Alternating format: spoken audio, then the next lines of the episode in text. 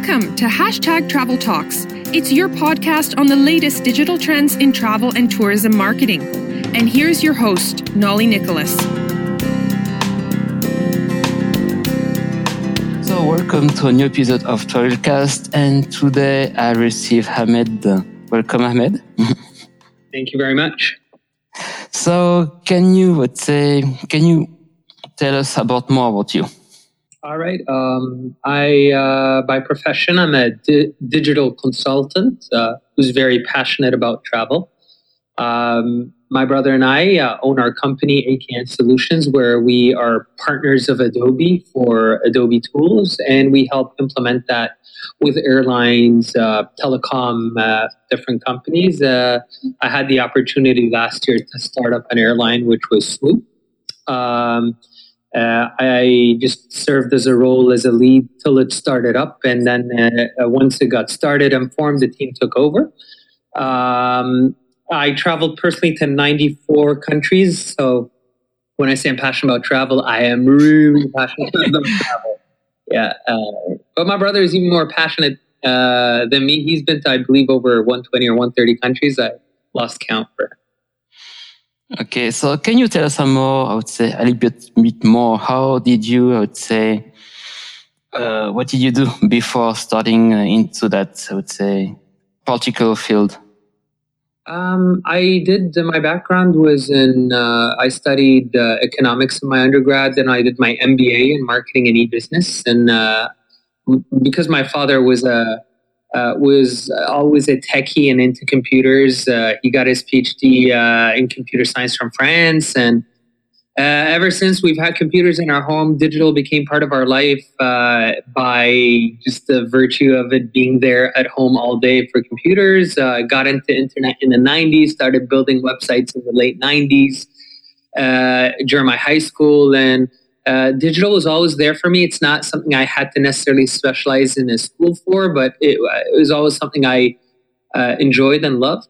And um, uh, when I graduated from my M B A, I worked in Air Canada for three years. And then I did my own business for three years uh, and I sold one of my startups. And then I got back into the uh, digital industry through uh, by working with WestJet, Swoop, Airlines in Canada. And um, Uh, it grew into a partnership with a tele- uh, with tech company Adobe. I became a certified partner and uh, started specializing in implementing like marketing clouds and large digital uh, tools for uh, like big enterprises. And that's basically my career in a. Yeah, in it's a long snapshot. Journey. So I think it's not. Uh, we are still in the middle. So yeah, yeah. So. I invite you because you did a presentation for the Digital Travel Summit on which you presented a case studies on which it was from day one to take off. So, and you say also starting uh, a line from scratch. Can you tell us more? What did you present? Um, the presentation focused on basically the idea of starting an airline from the moment it does not have a name. Uh, you sit in a meeting room, you have people that represent aircrafts, uh, marketing, digital, I T, all different parts. You sit on a table and you sit and design the idea of introducing an ultra-low-cost carrier, which is a cheap airline. And this was basically the idea behind uh, the presentation. I didn't speak much to the details because we're launching June twentieth. And uh, it's I basically spoke high level about how did we get that formation of a company? Like, how did you get there? From even picking the name to cre- uh, the domain name to the stories behind it. That was the real idea is um, the strategy behind, the, behind building a digital airline from scratch versus a legacy system was the comparative. Uh, and everyone assumes that when you build something from scratch, it's easier to do what you want uh, rather than to take a company and just uh, build incremental on improving it. And what I presented basically is regardless whatever ecosystem you exist in, whether new or existing, the work is just as hard in both. And uh, no, you do not get your say fully uh, into uh, from scratch. Uh, everyone tends to think it's greener on the other side, uh, and if I had an opportunity to do it from scratch, it's better. I actually felt it's harder to do something from scratch because you are constantly adapting uh, to the new requirements, and decisions change. Uh, decisions don't mature as easily in a new ecosystem compared to a legacy system. So in a way, every system has its pros and cons, uh, but it's not all greener on the other side like people think. And uh, can you tell us what's your, when you start, I would say, um, airline, because you're not, let's say, Delta or I would say Virgin Airways, I think, what do you think is the most important part when you're starting an airline, which is, which is, is the name, or is to find out the, let's say, the customer journey for the airline? Yeah. So, uh, uh, the way it's, it's, it's being built right now, it's, it's not about finding the customer necessarily journey. It's, it's the team that you pick to start the path, I think is, is the most important. And the team that starts it is basically the influencer of the blueprint or the strategy going forward for years. Yeah, I think that was the biggest lesson learned in starting an airline from scratch is, or any of, even any of my startups, was that, you know, they say culture uh, eats strategy for breakfast. Uh, yeah. uh, uh, or eats eating strategy for breakfast, lunch, and dinner. Uh, I actually think luck, uh, it eats you all your life. Uh, if you don't have the right environment, uh, it's very hard to uh, to build uh, the strategy. Meaning the strategy is a layer on top of the people.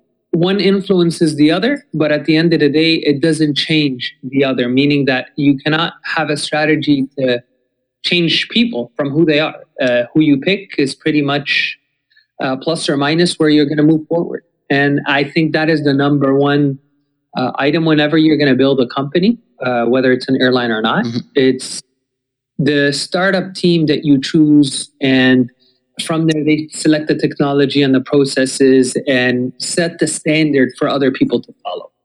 Yeah. And uh, I think you, I think you might heard about the the famous quote saying that if you build it, they will come. But it does also apply when you're starting, I would say, um, an airline, airline company also. Um, I, I'm I'm I'm a big believer that there is, if you build it, they will come, and if you build it, sometimes they won't come. Yeah. At the end of the day, they're a, it's partially true. So. Uh, I think any strategy when you build a business uh, from scratch, whether it's a startup, airline, a tour operator, I've got a chance to build a tour operator also from scratch. You know, I think the investment you put in picking the right people on the team, and it's funny because the right people could sound different to different people, meaning that the right people means, that, is that the smartest? Uh, is that the most honest? Uh, is it character? Uh, and I think character and competency are two attributes that cannot um, be an or statement. They're an and statement, meaning you have to have both, not one or the other. Uh, of course, you never have the luxury of uh, picking from a billion people, uh, whoever you would love. So sometimes you are forced to make trade-offs between character and uh, competency. Uh, meaning that you might have to train an individual a bit longer than you envisioned when you wrote a job description. So I, I would say build it, uh, they will come. It has a lot of conditions that are attached to it. And we heard a lot about, I would say, digital transformation. And what do you think, which is the, I would say, the much easier it's to build something from scratch uh, starting now, or being a legacy airline company and using your, let's say, because you have a chest of like a lot of money and manpower to build this digital transformation? So what do you think, which is the, let's say, the most easier steps to go into the digital transformation? I think uh, the word digital transformation, even though that is my title, but it's the most abused word uh, in, uh, in the digital industry. Uh, Meaning that it's it's a uh, digital is no longer a department that we transform. Uh, digital is a function of every job now in a company, from the finance to accounting team Uh, uh, it's a part of who everyone is in the company. So even uh, uh, H R team will be picking a digital tool to, to transform their department. And, and when we speak of transformation, people think it's improved tool and uh, uh, just uh, this, this company that works really well. But at the heart of digital transformation is understanding why you're doing it, not what you're doing. I could come and say in an airline, we want to build uh, the best digital airline ever. Well, why? Why do we want to do that? Like, it's easy to say what you want, but why do you want to do that? Because why do you want to do that will dictate the fuel you have to move forward. Meaning it will be the, um, it will take you as long as possible if you have the right why. But if you don't have the right why, your car will run out of gas or your plane will run out of fuel pretty quick, and you will not be able to get your digital transformation destination. So this is why uh, digital transformation at its heart is not the technical strategy or should you get Adobe Analytics versus Google Analytics or all of that. These are important discussions that come after clearly understanding why you're doing it and the motivation behind it. For example, I, I could say part of digital transformation is uh, when we build an airline, you could, instead of going in and searching from one airport to another, you could search from one uh, a house to another house, meaning that if you are in Geneva in a house and you wanted to fly to Paris to your friend, can a, an airline pick you up from the door and take you to the airport and give you the whole process seamless? That would be digital transformation. Uh, and in the same time, uh, another airline from scratch could do opposite to that and just focus on uh, making sure that you never meet any uh, Uh, airline employee. You basically scan your way all the way till you get to the plane, and that is also digital transformation. But the whys for both are really different.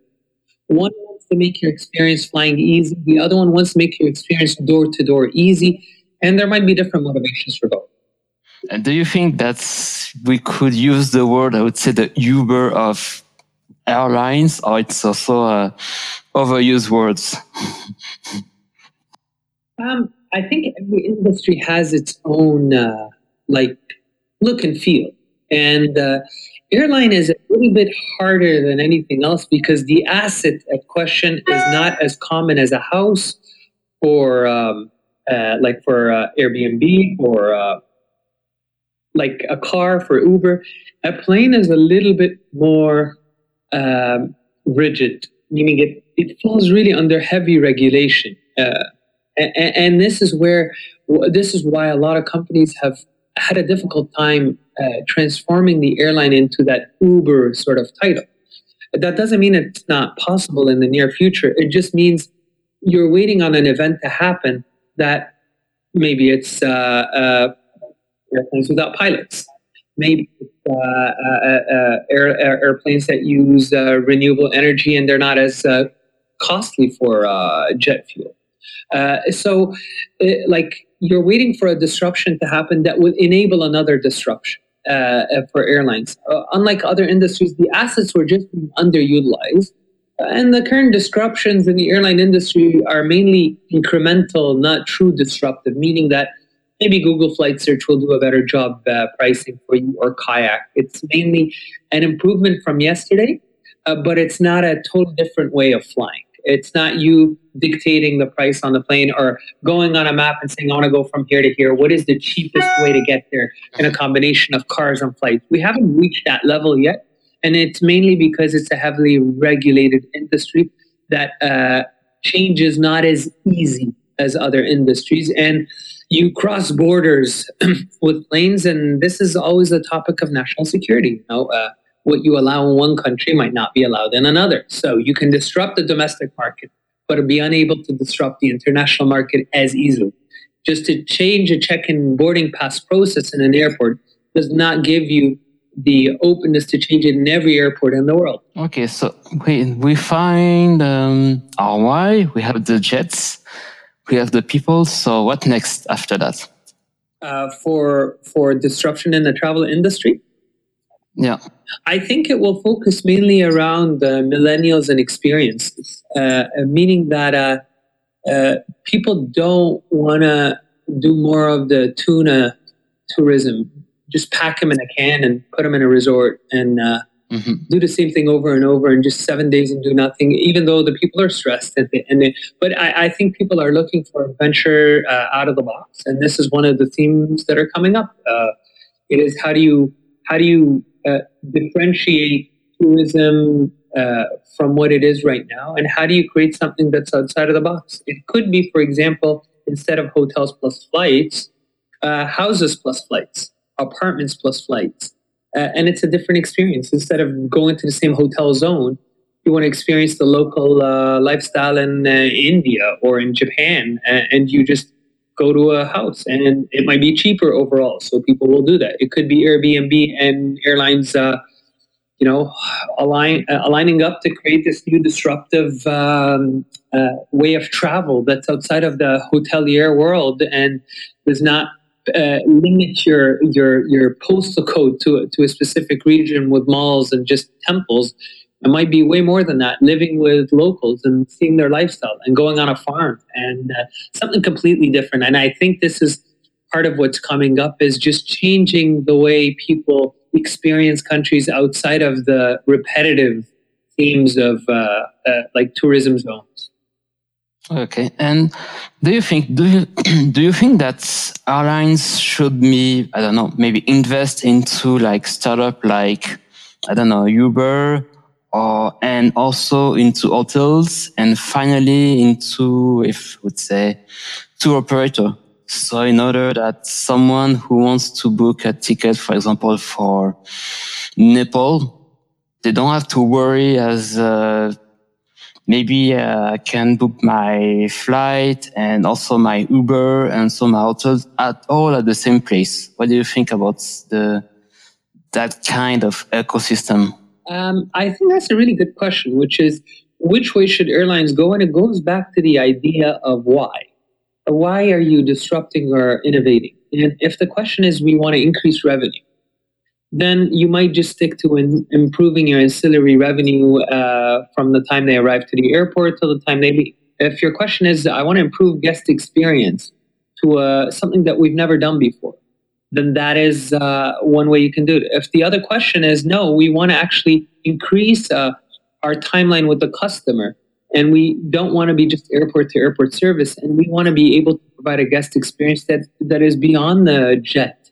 So in this case, as innovation, you will uh, you will invest into Uber or someone that will pick you up from home, and possibly if you're flying out of secondary airports and domestic, like let's say Frankfurt Hahn Airport versus the main, uh, you might be able to disrupt by doing services where people don't have to go through airports anymore and they can be dropped off at the bottom of the jet. Uh, this, yeah. this is uh, at secondary airports much more possible than at main airports. It's just about getting around regulations and uh, what can be done to make service easier and faster. So but depending on the why of each airline, and it is different, uh, the investment innovation should be aligned to your core beliefs. It doesn't ha- mean you have to invest more in jets, but just on why do you exist as a business? Uh, some people start with a why and get off the track and head into another why of uh, uh, like uh, imitating their competitor, and they lose the compass of why they do things, and hence innovation becomes really stagnant. No matter how many times you say the word digital transformation, it still will not resound within the company because the company's eyes are just focused on the competition, not truly living their own uh, values. Uh, it's like you're living in another person's shoes instead of your own.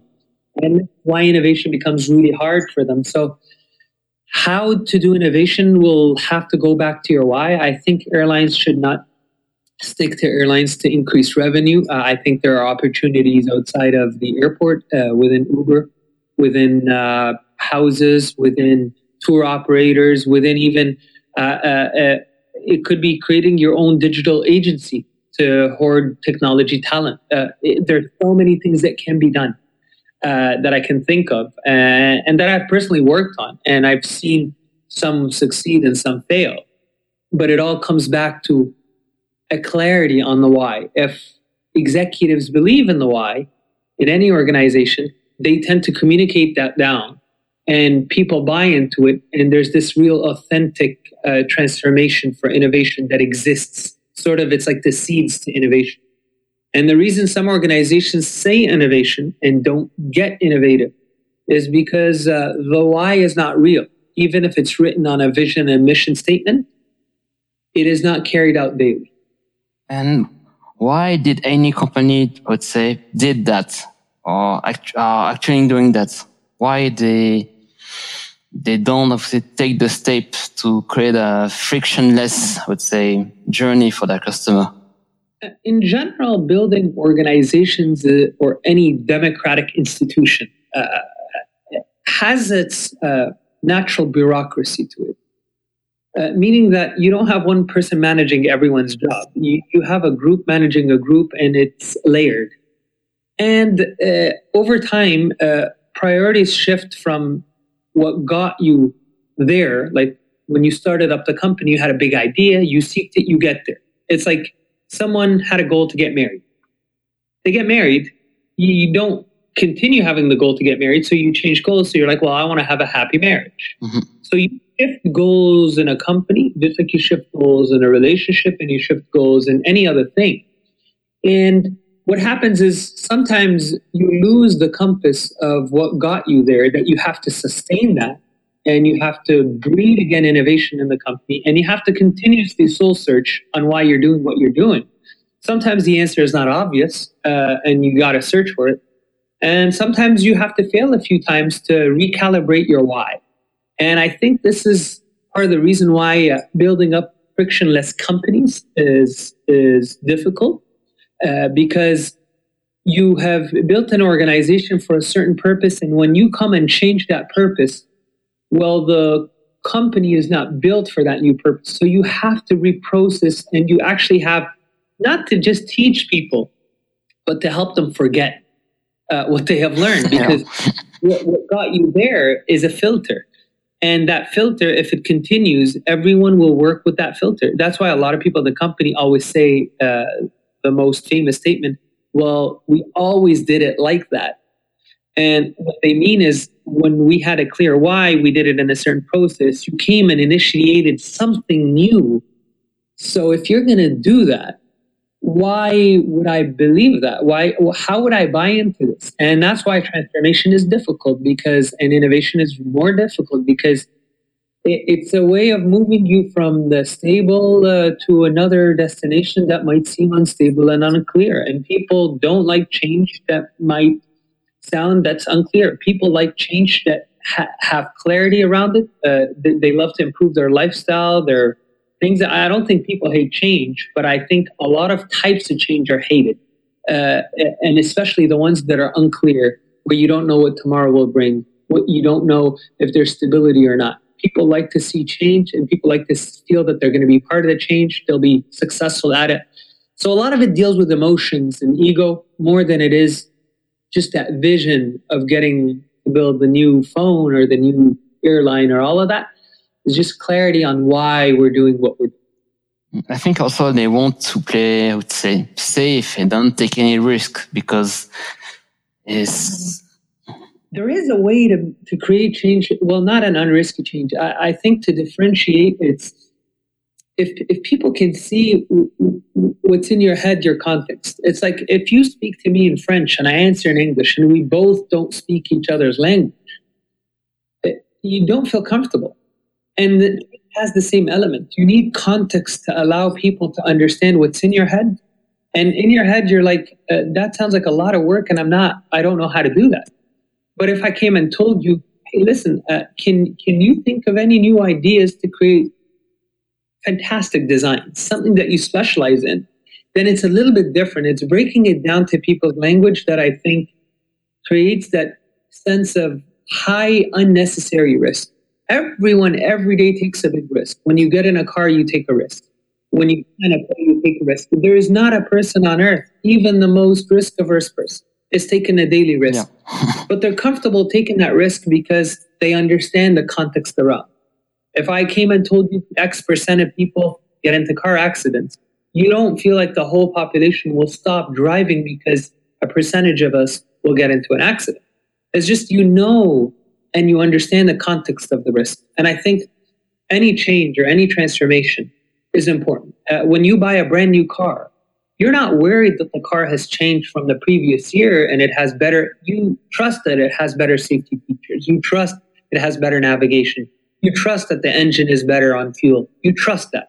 So change in general does come with risk, but it's the masters of transformation that know how to communicate that transformation across the team to make everyone uh, feeling inclusive, involved. That doesn't mean that everyone will accept it. You'll always have a percent of people, just like the car accidents, that will stand against the change and fight it to death, even if it's explained properly.